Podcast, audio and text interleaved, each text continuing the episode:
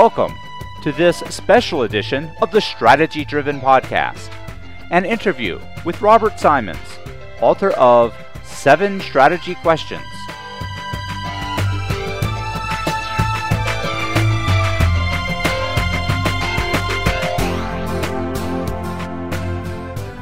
On behalf of the entire Strategy Driven team, I would like to welcome you to this special edition of the Strategy Driven Podcast, an interview with Robert Simons, author of Seven Strategy Questions.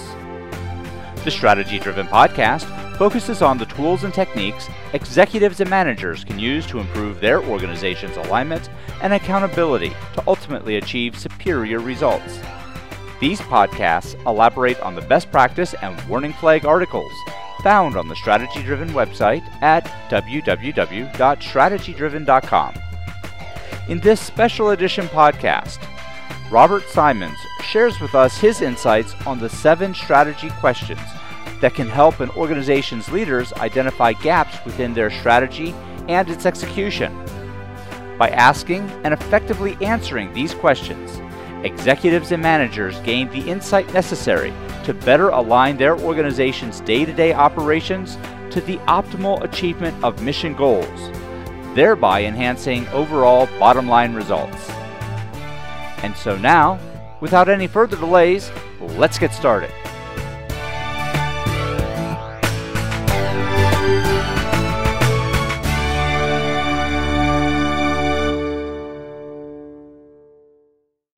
We are privileged to be joined by Robert Simons, author of Seven Strategy Questions. Robert is the Charles M. Williams Professor of Business Administration at the Harvard Business School. For 25 years, he has taught accounting, management control, and strategy implementation courses in the Harvard MBA and executive education programs. Robert's research has been published in the Harvard Business Review and the Strategic Management Journal, among others.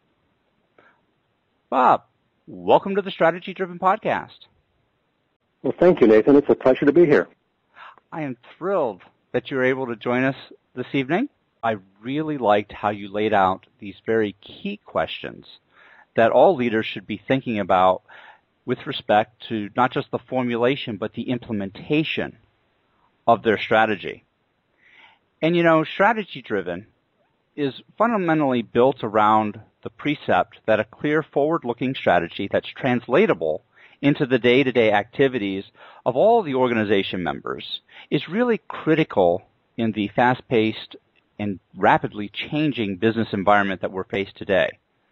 And of course, you address this in your book, Seven Strategy Questions.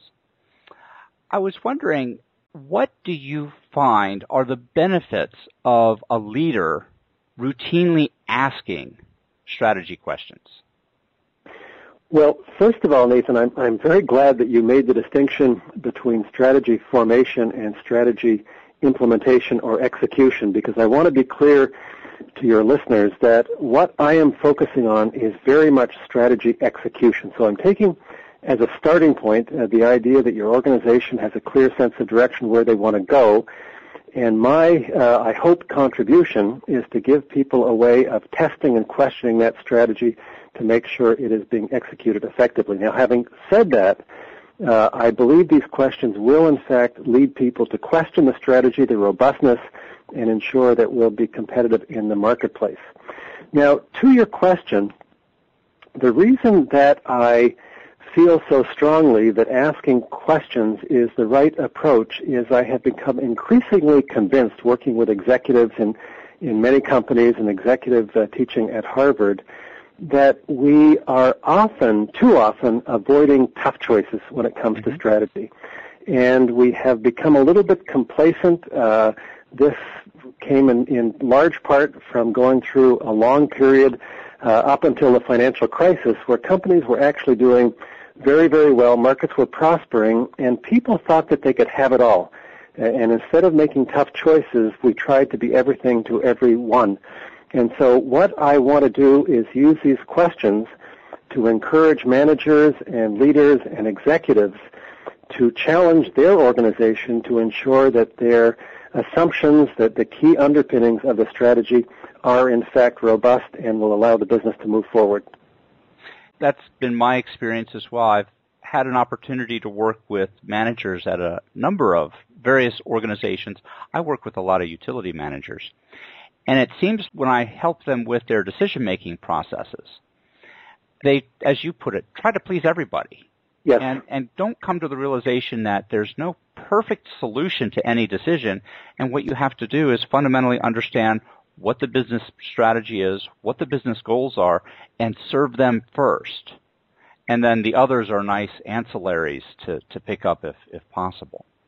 And I think that's exactly right. And uh, this issue that you raise becomes increasingly important as your market becomes more competitive. So the, the questions that I developed really are essential, in my view, for anyone running a business that has lots lots of competitors, that people are all uh, chasing the same customers and markets and trying to outdo one another. These questions, I think, will give your organization the impetus to uh, go that little bit further and faster to ensure you win in the marketplace.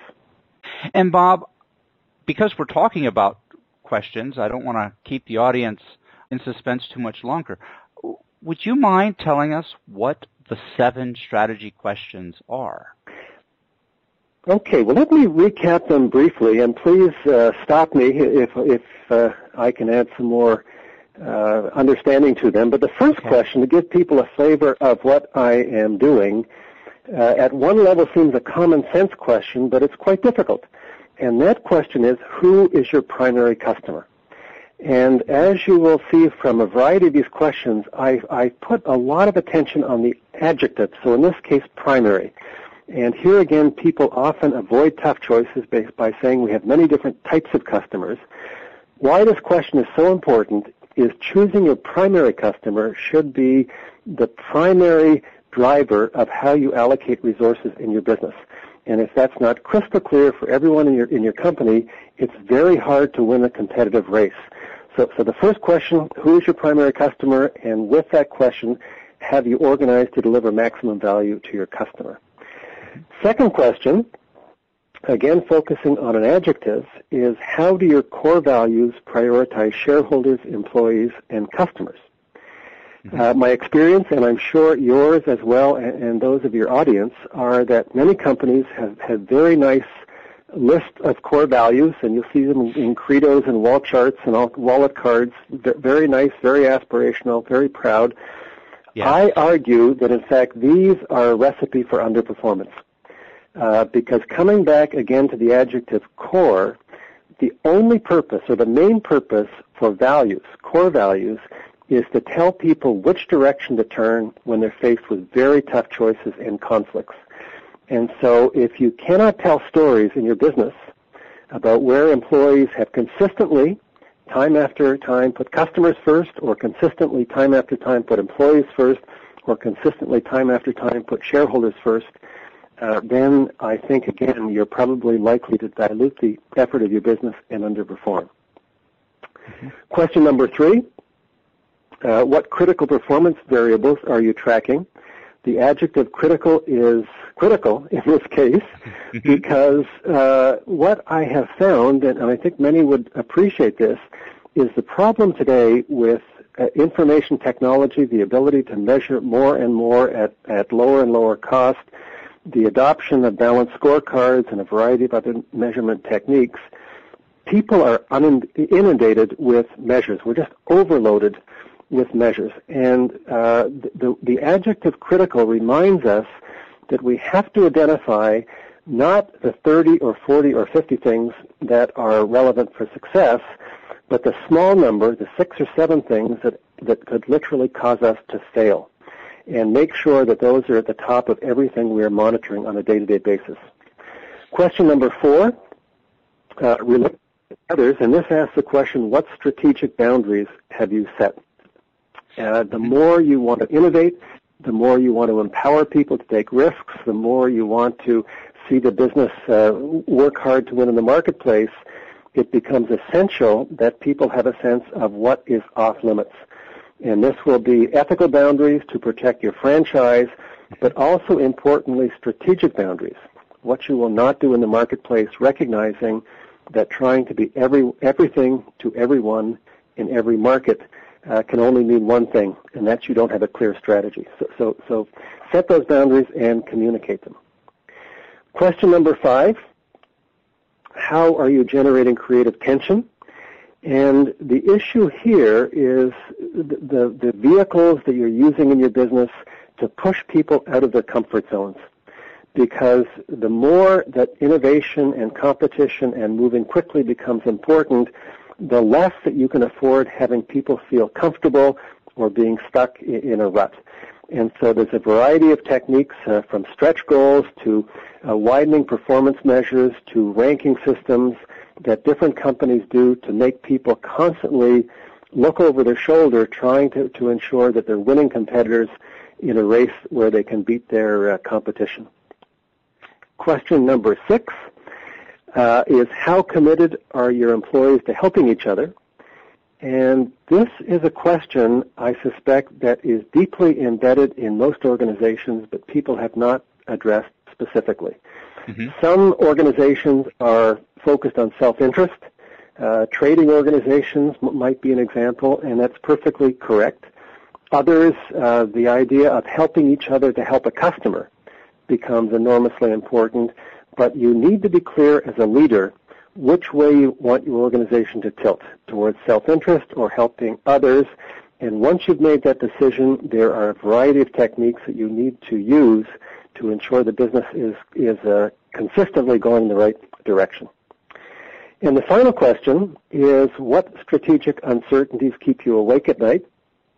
And if you had a chance to look at the book, in that chapter, I, I make the assertion in the opening paragraph that there's only three certainties in life. Death, taxes, and the fact that today's strategy will not work tomorrow. Yes. And that third point is with 100% confidence and certainty. What you're doing today, as good as it may be, will not work in the future. And this may be uh, as a result of changing technology, demographics, competition, regulation, you name it. But sooner or later, things will change fundamentally in a way that if you don't pre- uh, predict and, and move quickly, you risk uh, being left behind. So this last question, what strategic uncertainties keep you awake at, at night, asks each leader to set up systems in the business uh, to focus everyone's attention on these uncertainties, to stimulate debate, dialogue, and make sure you're constantly searching for change so that 10 or 20 or 30 years from now, you will be one of the few companies that succeeded rather than a footnote in the history of, uh, of uh, businesses that, that ran and lost, lost the race. And as I read your book, the seven questions spoke to me about two primary themes and one was the creation of clarity and the other of focus. That's exactly right. So I was wanting to ask as the next question was what makes these seven questions so powerful? Why these seven and not maybe a group of, of 10 or a, a dozen questions? Well, it's a very good question, and uh, many people will be wondering what what uh, what gives me the right to say these are the right things to ask. Uh, there is a little bit of a story here. I had done research, as you mentioned in your introduction, over the past 25 years. In the first uh, 10 or so of those years, I was focusing on performance measurement, control systems as vehicles for implementing and executing strategy.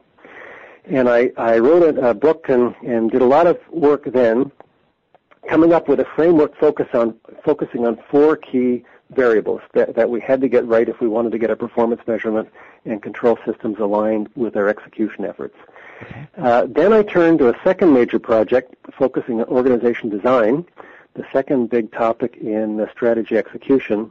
And again, over a period of five to seven years working with executives and companies and case studies and writing, etc., came up with, a, again, a framework with four variables and so these eight variables uh, were essentially the genesis of these questions. And, and to, to, to know how it got down to seven, there was actually one variable that was common between the two approaches. Ah. So this work, over some 20 years, uh, focused essentially on, on seven variables. And uh, it was also obvious to me that it, it was a little bit silly, I think, sometimes for those of us who are uh, instructors or consultants or others to say that we know your business better than you do, and we're smart enough to tell you the right answers to run your business successfully. And I have come to believe that if I can teach people or inspire people around asking the right questions, then you uh, and your listeners can take these and work with them as they choose in their business. Now, the other thing, and I think, Nathan, you mentioned this before with, with the idea of focus in the comments, the, the questions are designed to get at the real roots of, of successful strategy implementation. Two of them focus on the foundation of your business. Who's your primary customer? What are your core values? Two of the questions focus on driving better focus, uh, tracking performance goals, and so this is what are your critical uh, measures? And then the uh, boundaries question is around controlling strategic risk.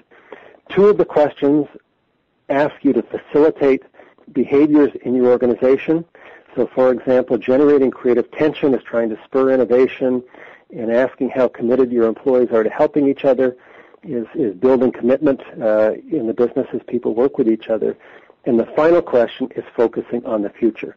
Even if you've got everything lined up perfectly today, you still have to allocate significant leadership attention to make sure that the business is constantly adapting moving forward. There was something that you said that brought back one of my early experiences, and that is the teacher helping the students to recognize they need to ask the question. As an early part of my career, I was in the service, and I was an officer overseeing a group on a nuclear submarine.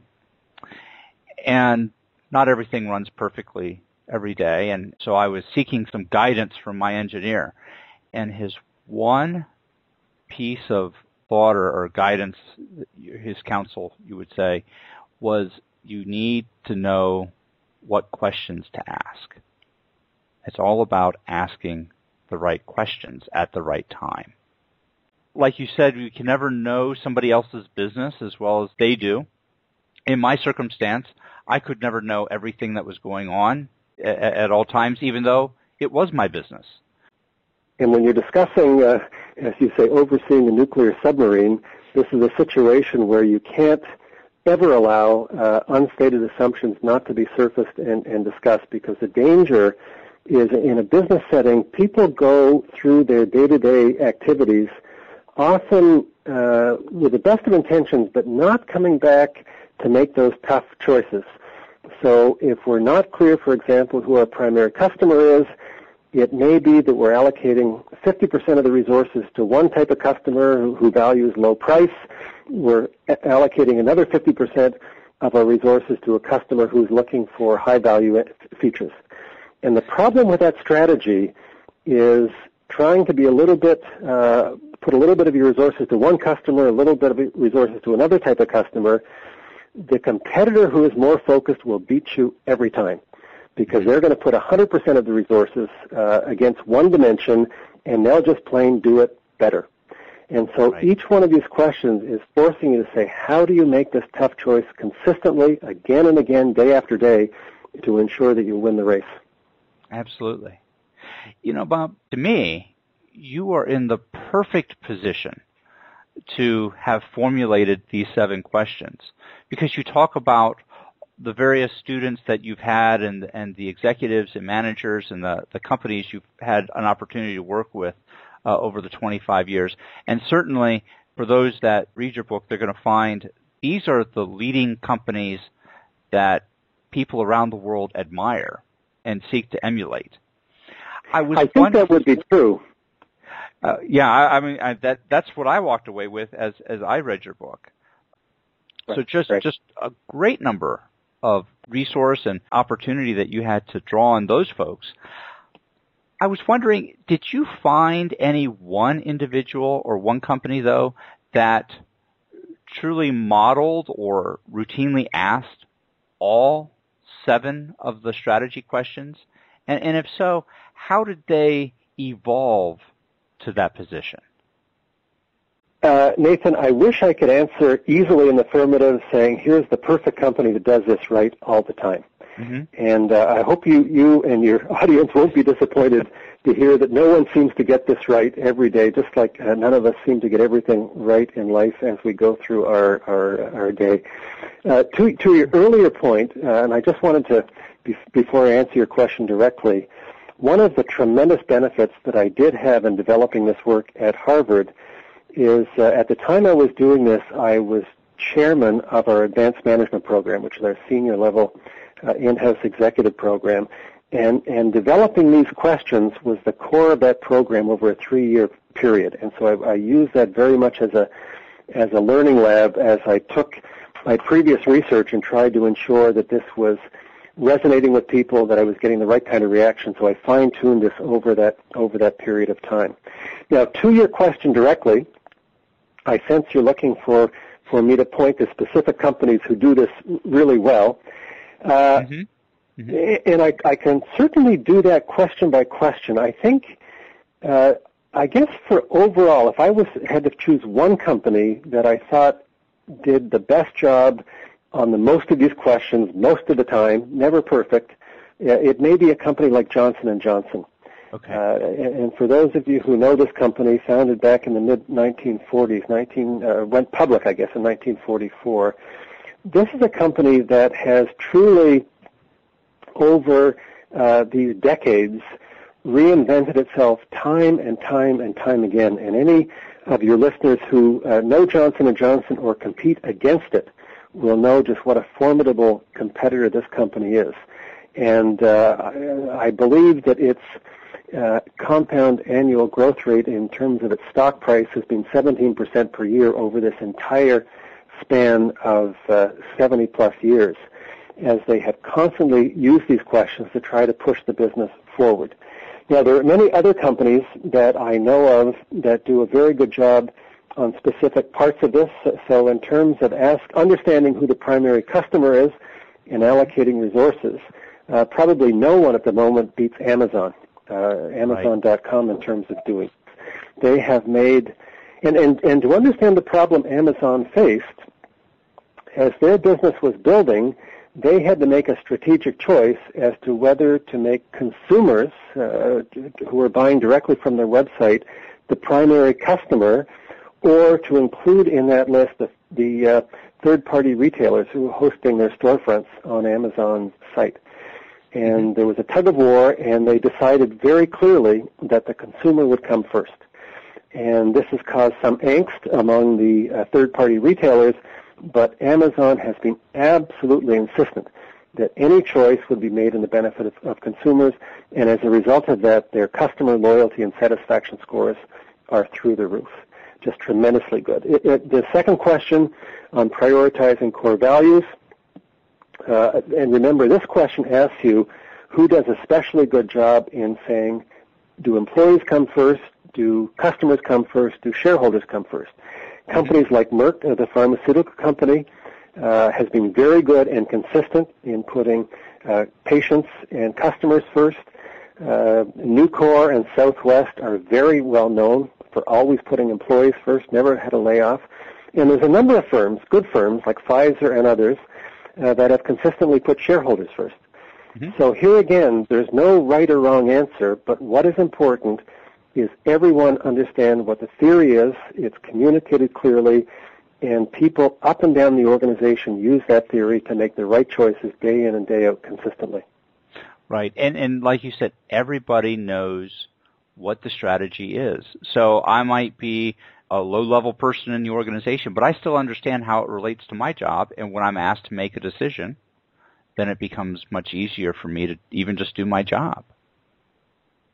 That's precisely right. And so, for example, on, on, this issue you raised, the question around uh, performance variables, what critical performance variables are you tracking? Mm-hmm. Exactly to your point, if you look at companies like Marriott or Nordstrom, uh, that we know very well. These are companies that have figured out how to have a very small number of variables that communicate strategy extremely clearly to people so there's no uncertainty about which way to turn. And you contrast this to the majority of companies that have built scorecards with 20, 30, 40 measures, and people end up not really sure what the strategy is or which way to turn uh, as they try to execute. Right, because in their case, everything's important, and when everything's everything's important, important, yeah, nothing's important. That's exactly right. If everything's important, nothing's important, just as you said. Yep. Now, Bob, if we have some of our listeners who want to make sure that their organization is more routinely, maybe even more rigorously, asking themselves these seven strategy questions. Is there something that they can do to maybe even a little bit more formally embed it into the way they execute on their business?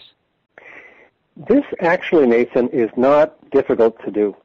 Uh, I, have tried this with a variety of companies and managers, and so I would very much advise your audience, uh, listener, individual listeners, that just to take the questions and uh, try them at whatever level, whatever level you're comfortable with, to, to, to try to understand their power, to try to understand how to use them, and see how your organization responds. Mm-hmm. The uh, you've Nathan, you've had a chance to see the book. It's a very I on purpose kept this very small and concise. There's a checklist at the back, and my vision for this thing was literally that could, someone could slip it in their pocket and almost carry it around with them as a tutorial in terms of the kinds of things they should should be asking. This will be relevant at the boardroom level, but it's equally uh, uh, relevant for a manager running a small group or a small business. Uh, I just have finished teaching a uh, an executive program at Harvard for CEOs, and we we spent uh, two mornings going through the questions, and any number of them have, have, were, were got so excited about the concept they're going back and they're going to take these seven questions and use them to run a management meeting with their direct reports, just ensuring that people understand and can be challenged on this. So this is the kind of thing uh, that you do not need to hire uh, a fancy consulting firm to come in and do mm-hmm. this for you. I think uh, when you read the questions and understand them, they are of sufficient common sense that when people look at them and understand the discipline involved, there's no reason why anyone couldn't take them and use them. Oh, I, I couldn't agree more. I can think of some of the offsites that I've helped prepare executive teams for, and and you could take each of the seven questions and have kind of a working session around the questions, and then well, likewise, all of the vice presidents or the directors could facilitate the same kind of meeting with their direct reports, and and so on and so on. That's that's exactly right. That's yeah. exactly right. And we just did a session like that with uh, with a, a very large company, uh, and this was a large business unit within this company. The uh, I guess they probably represented uh, maybe 10 or 15,000 employees of a company that has 120,000 employees. And just as you said, they took the seven questions, they broke into work groups, they wrestled with them, they came back, reported, and you could see the excitement building around some of the uh, both the importance of this question and some discomfort where they realized that people were struggling uh, and they were disagreeing with each other. They were unsure who the primary customer was. They didn't they didn't really understand how their core values helped people make priorities. And very quickly, they were developing short to-do lists that they would take back to the organization to provoke a discussion how they would move this this uh, this idea forward and make sure we got some clarity on it.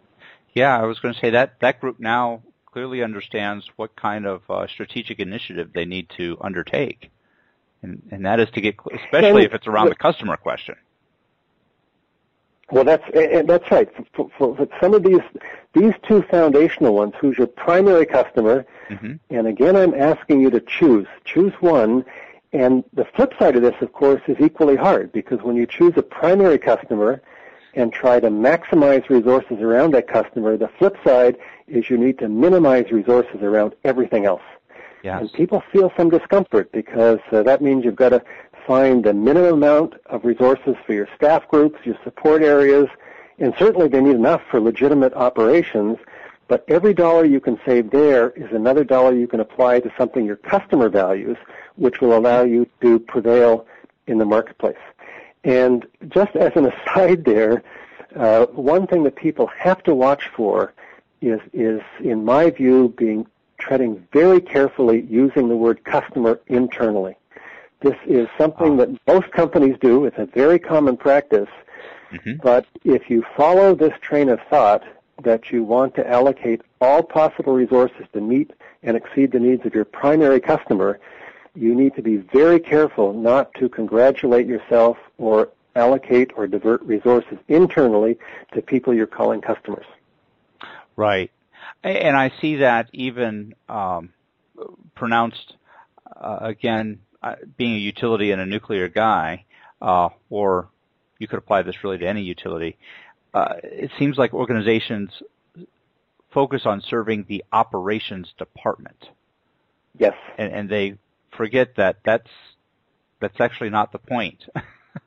well, they're not the right. customer. Yeah. That's precisely right. And this is, in fact, one of the reasons. Not, well, there's two reasons in the book uh, why Toyota has got itself in trouble with mm-hmm. quality these days. And one of the reasons is the previous CEO, before Mr. Toyota, who's, who's currently there, but the previous CEO told people in the assembly plants and the uh, production facilities that the people down the line from you, the person down the line from you, is also your customer. And he was preaching that they should treat internal people as customers, and and so they that's one thing they lost focus on to who the who the real customer was and what they valued. And the second issue is uh, back to this question of strategic boundaries. Mm-hmm. And what strategic boundaries have you set?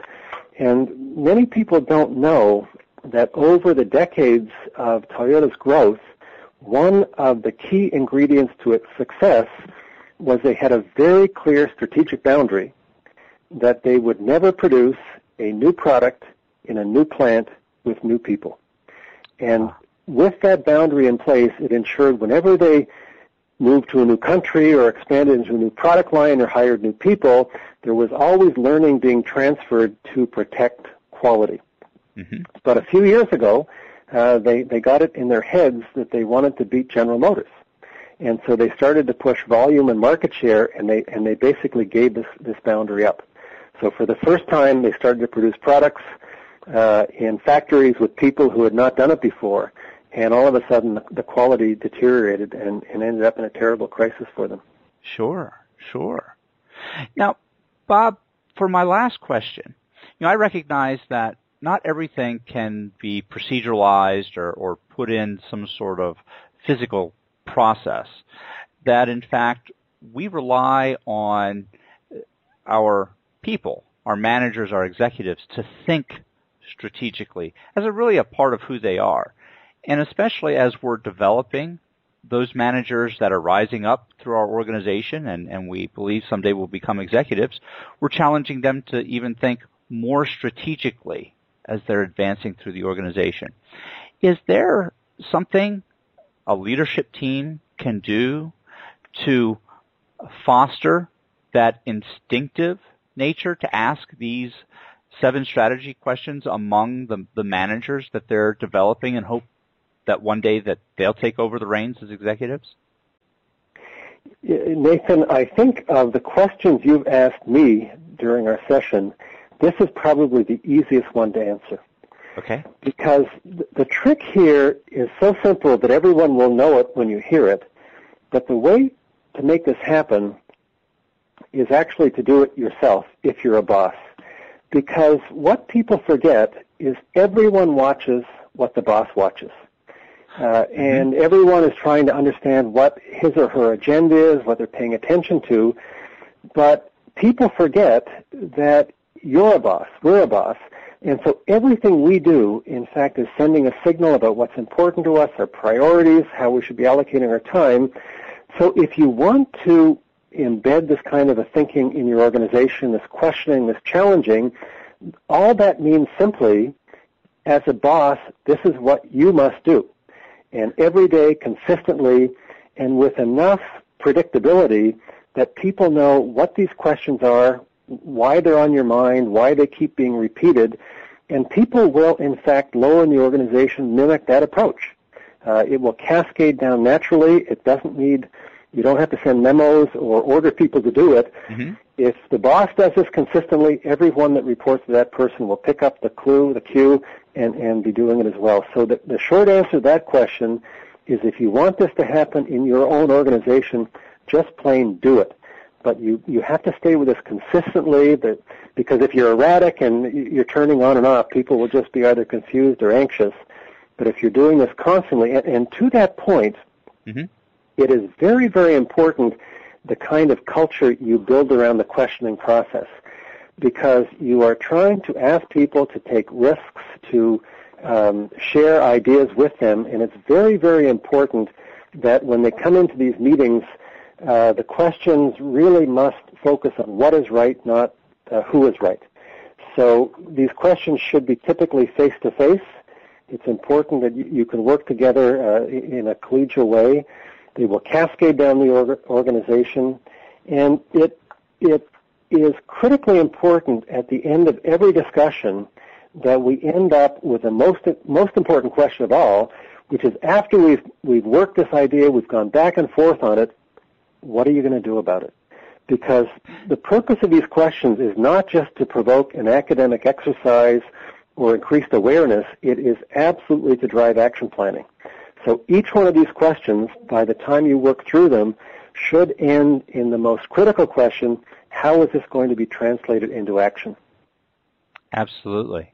Because it's only that action that's going to improve our bottom line, ultimately. Yes. Yeah. Well, Bob, I want to thank you not only for your time, but for sharing your insights on the seven strategy questions that really do help align our day-to-day activities with our business strategy. I thoroughly enjoyed not only our conversation, but your book. I really appreciated the fact that what you recommended in the book is immediately implementable. I hope our listeners will pick up a copy of Seven Strategy Questions, and more importantly, I hope that they'll take your recommendations and they'll implement them within their own organizations because I know it's going to help them achieve greater efficiency and effectiveness in the way they execute their business strategy, which as we just talked about will help them enjoy a more robust bottom line. So Bob, thank you again for joining us. Well, Nathan, thank you for inviting me to do this. It's been my pleasure, and I hope uh, your listeners will enjoy some of the ideas and mentioning again that these really are common sense notions. It's just getting clarity in thinking and some discipline and execution, in my view, is the key. So thank you for the discussion. Thank you. Thank you for joining us. We hope you enjoyed this special edition of the Strategy Driven Podcast. I would like to personally thank Robert Simons for being with us today and sharing his insights on how to improve the alignment between an organization's strategy and its implementation activities. As always, we would appreciate receiving your feedback by email at podcast at strategydriven.com. If you enjoyed the show, please consider voting for us on Podcast Alley and visiting our website at www.strategydriven.com. You can find more information about Robert Simons and seven strategy questions on the Harvard Business School's Working Knowledge website, directly accessible from the article accompanying this podcast. Until next time, so long.